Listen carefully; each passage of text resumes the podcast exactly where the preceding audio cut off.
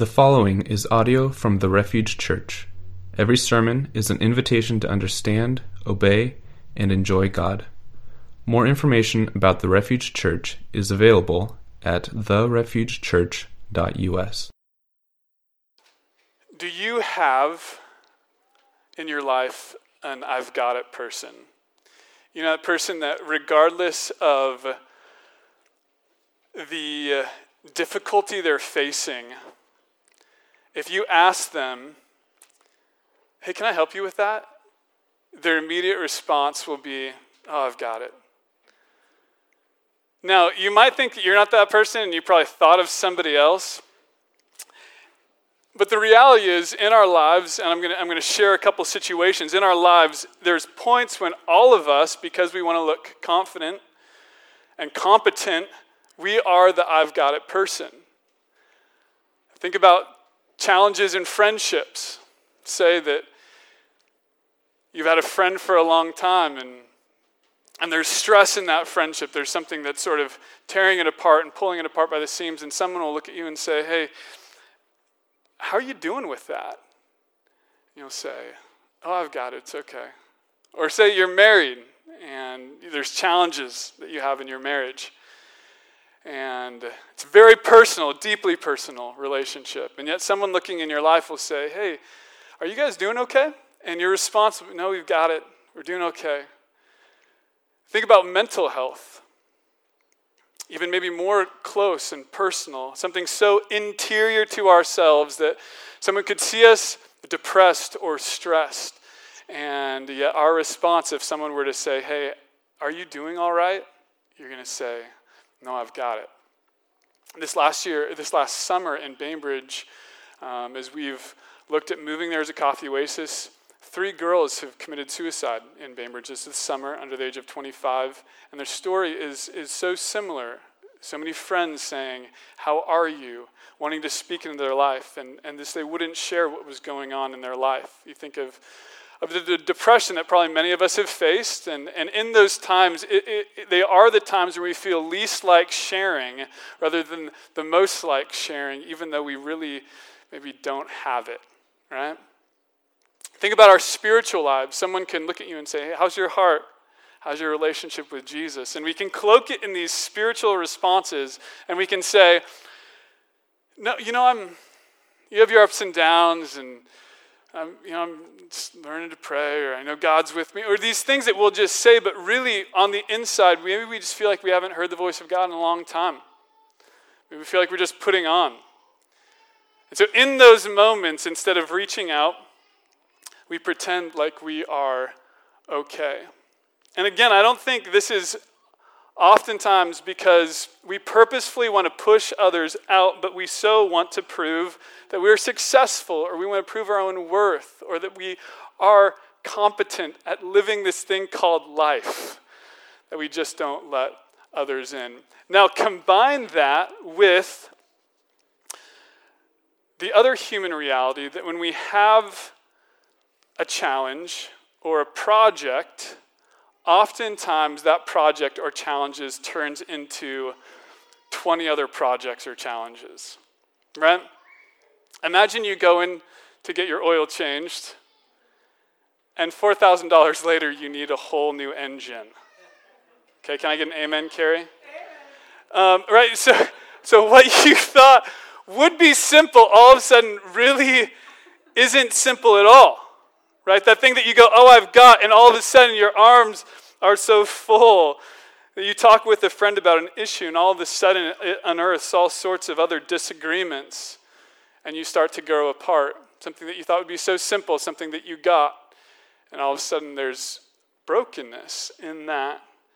You see a counselor to talk about what's happening at work and some challenges you've seen in your life, and you find pain that you've been holding on to since childhood. And all of a sudden, there's all these things where initially you just thought it was this one thing that you could kind of hold and you could kind of figure out on your own.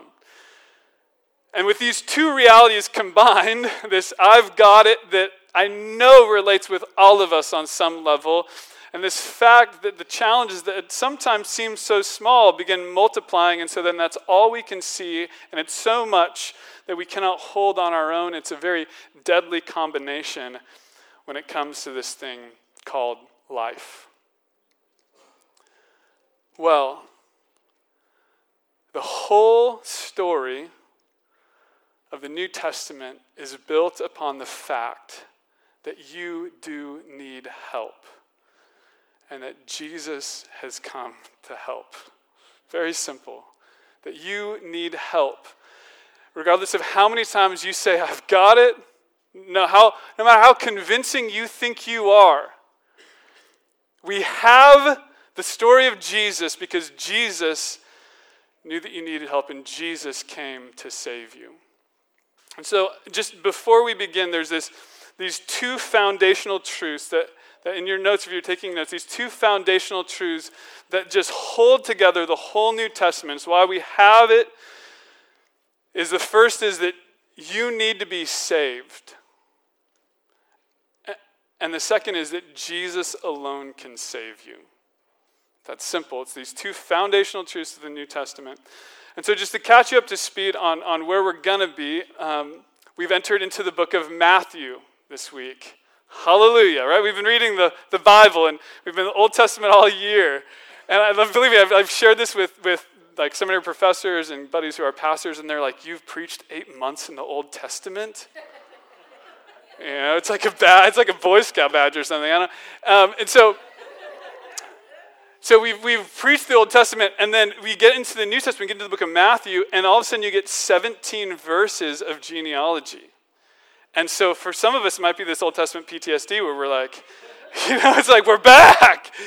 Because in the books of history, you get all these, you know, so and so was born to so and so was born to so and so. But the reason why we enter into that in, in, in Matthew, why we start with that, is because it just shows that Matthew just wants to show in a quick snapshot that Everything that was written beforehand in the Old Testament was leading to Jesus. Just to catch you, it's basically saying to catch you up to speed, we've arrived. and so it's this amazing news that Jesus has come.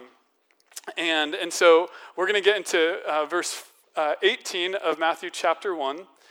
And. Uh, and this is how it reads This is how the birth of Jesus the Messiah came about. His mother Mary was pledged to be married to Joseph, but before they came together, she was found to be pregnant through the Holy Spirit because Joseph, her husband, was faithful to the law and yet did not want to expose her to public disgrace.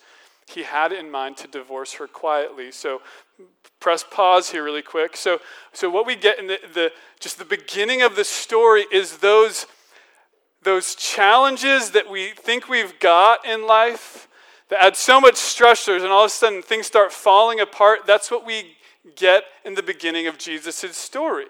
A relationship that's about to fall apart because we have a, a birth of a child that, uh, in all appearances, seems to be illegitimate. And so Joseph, wrestling with this, is, is going to quietly divorce Mary. So, those things, right, that we wrestle with in our lives, that's what's going on here.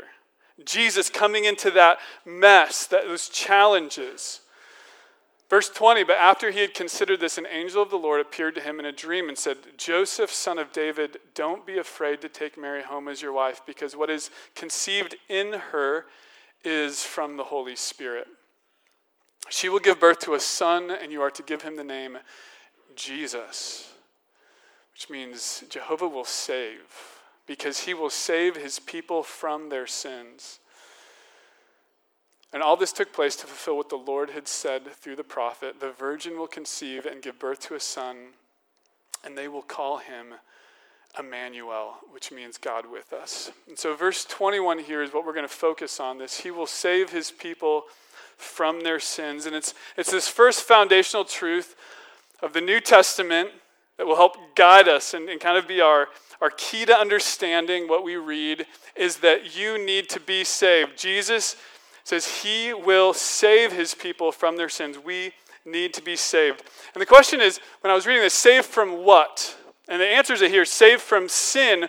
But, but for me, and I think a lot of us, that kind of seems counterintuitive or something we don't want to really talk about. Sin is hard to talk about. Because I think if, if we were to say, what, what do we need saving from? We'd, we'd probably say well, Jesus came because we needed him to save us from hatred. right? Or, or Jesus came because we need to be safe from injustice, or we need to be safe from war, right? We need to be safe from murder. We need to be safe from broken relationships. All those things that we would say, that we would point at, stressors or brokenness in our life, or things we've experienced, or things we see in the world, we would not probably talk about sin. And one of the reasons is just sin, right? We distance ourselves from it. We just hear the word and it's repulsive. But get this, and I, there's a lot I'm going to read here because I wrote it down wanting to say it really clearly. That at the heart of every evil is sin. Sin is the culture of the enemies of God, it is a rebellious pride to do the opposite of God's will. Its goal is to replace the authority of God with my own authority. This is the enemy's culture. So, all evil, all these other things we would point to and say war or murder or hatred or injustice, all these other evils at their heart is sin. And I want to help provide some language for us to understand that. Um, the word itself, the picture, the, the, the word sin here is, is missing the mark. And that has been language that I've, I've read a lot on and have found unhelpful with, um, with the way the word sin gets used in the scripture and the way we see it expressed in our lives. So, when I think of missing the mark, it's as if God has this standard that we just keep missing, and every day it's as though we start again trying to hit the mark and just missing it all over again. And sometimes we make good decisions, and sometimes we make bad decisions. And what that leads to is this wrong idea that maybe, just maybe, we could make more right decisions than wrong decisions, right? As if maybe one day we'll be able to hit the mark. And that's not the way the Bible talks about sin. This is the way the Bible talks about sin. It's more complicated than that. And please follow me here, this is important. In sin, we discover an evil that is not passive but active. It's not a decision that, that you, you just sit there and you're like, well, I, I could do this or I could do this. If it's an action that just leaves it to us every time to decide which way we will go, it is not passive, but it's active. Sin is an enemy that advances, takes territory, and takes prisoners. This is the way the Bible talks about sin. Sin is not just a decision, it is a power that subjects, coerces, and forces people to its God dishonoring will. Sin is the culture of the enemy of God, and we are not just living in the enemy's world. We discover that we ourselves are enemies of God. We are not mostly just and a little bit sinful. It's really, really important. We are not mostly just and mostly good and a little bit sinful. the enemy lives inside of us, and we willingly comply with the enemy, with, with the enemy's God dishonoring way of life. That, that is before we are freed by Jesus, that is the reality of our interaction with sin. It's not an enemy that's outside of us, it's an enemy that lives within us. And so if you're taking notes, literally, with sin, sin is the enemy living within right? It's not that, that you come to an action and sometimes you make good choices and sometimes you make bad choices. There is an active desire in our hearts to do things that dishonor God. And not all the time. But have you guys ever discovered in your life all of a sudden that you're doing something, you're like, where did that come from? How is that there? I don't want this. And so now, with what I've described, I want to show you how I got there scripturally. And so, first, I'm going to take you to Genesis 4. This is the first time the word sin is mentioned in the scripture. And guys, this is going to be heavy for a little bit, but we're getting to point two, okay? Just live with me in this place for a minute. Then the Lord said to Cain, Why are you angry? Why is your face downcast? If you do what is right, will you not be accepted? But if you do not do what is right, sin is crouching at your door, and it desires to have you, but you must rule over it. So, sin again isn't a passive thing like you could do this or that. Sin is an active, coercive power that desires your downfall. You get that? It's not just a good or bad decision, it is an active force and a power that desires your downfall. Going on, in Matthew, this is the way it's described. He went on, Jesus speaking, What comes out of a person is what defiles them. From it is from within, out of a person's heart, that evil thoughts come. It's not just an evil outside, it's an evil inside that we are discovering because we see what's coming out of us. We, I, I discover it by sometimes what I have seen coming out. Sexual immorality, theft, murder, adultery, greed, malice, deceit, lewdness, envy, slander, arrogance, and folly. All these evils come from inside and defile a person. In Ephesians, going on, it says, As for you, you were dead in your transgressions and sins, in which you used to live when you followed the ways of this world and the ruler of the kingdom of the air, the Spirit who is now at work and all those who are disobedient. And disobedient being in, in intentionally God dishonoring ways. All of us also lived, and get that, all of us, no exception, all of us lived among them at one time, gratifying the cravings of our flesh and following its desires and thoughts like the rest. We were by nature deserving of wrath. So all of us were in this place the evil not outside, but the evil inside, gratifying the cravings of our flesh and following its desires and thoughts. And then lastly, Paul writes this in Romans.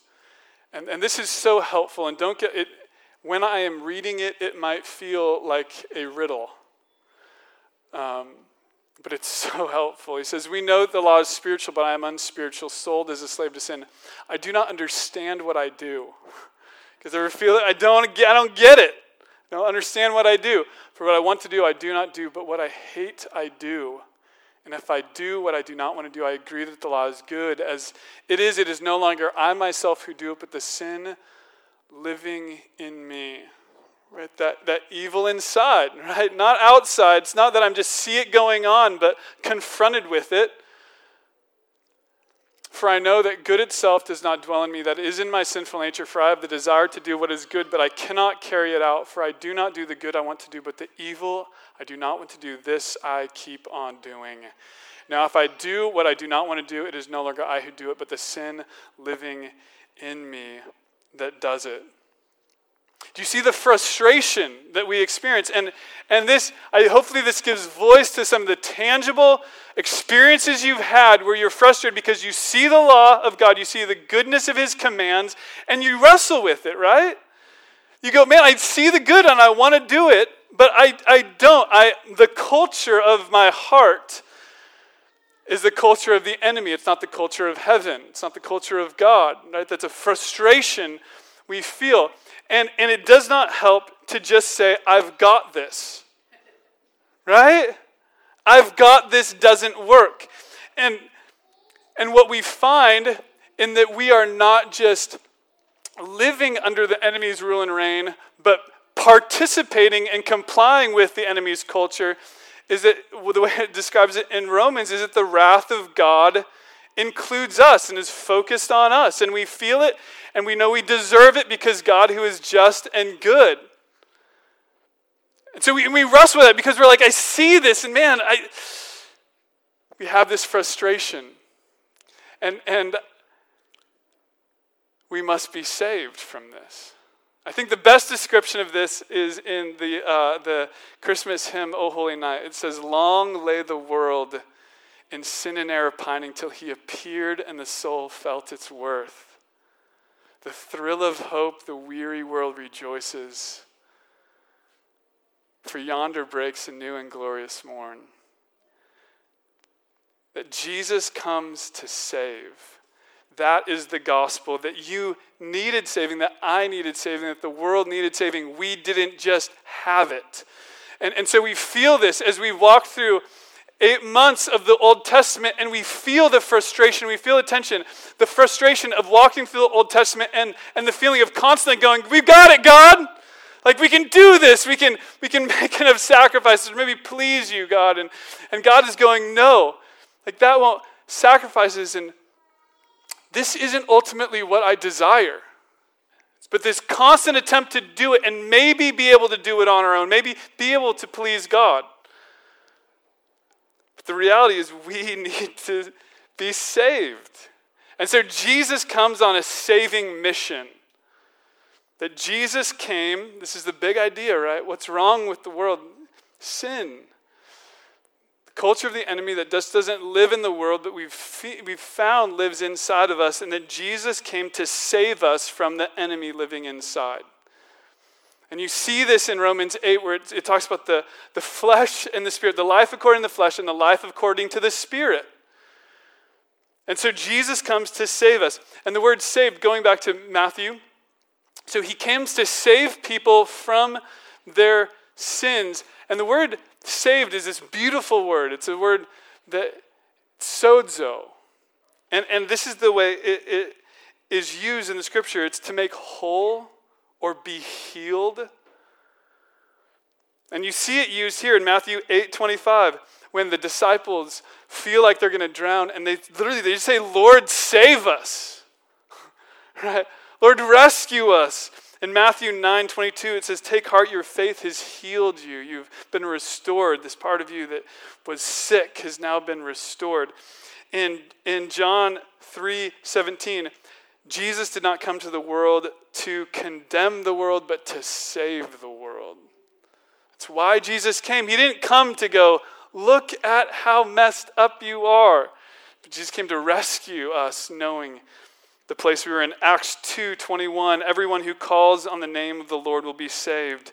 Acts 4 12, salvation is found in no one else, for there is no other name under heaven by which mankind can be saved.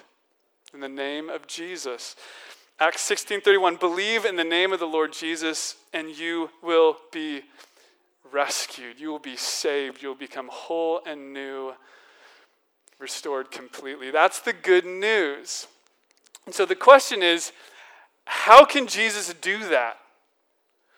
And the, the answer comes here in verse 22 and 23. It says, All this took place to fulfill what the Lord had said through the prophet that the virgin will conceive and give birth to a son, and they will call him Emmanuel, God with us. How can Jesus save? Because Jesus is God.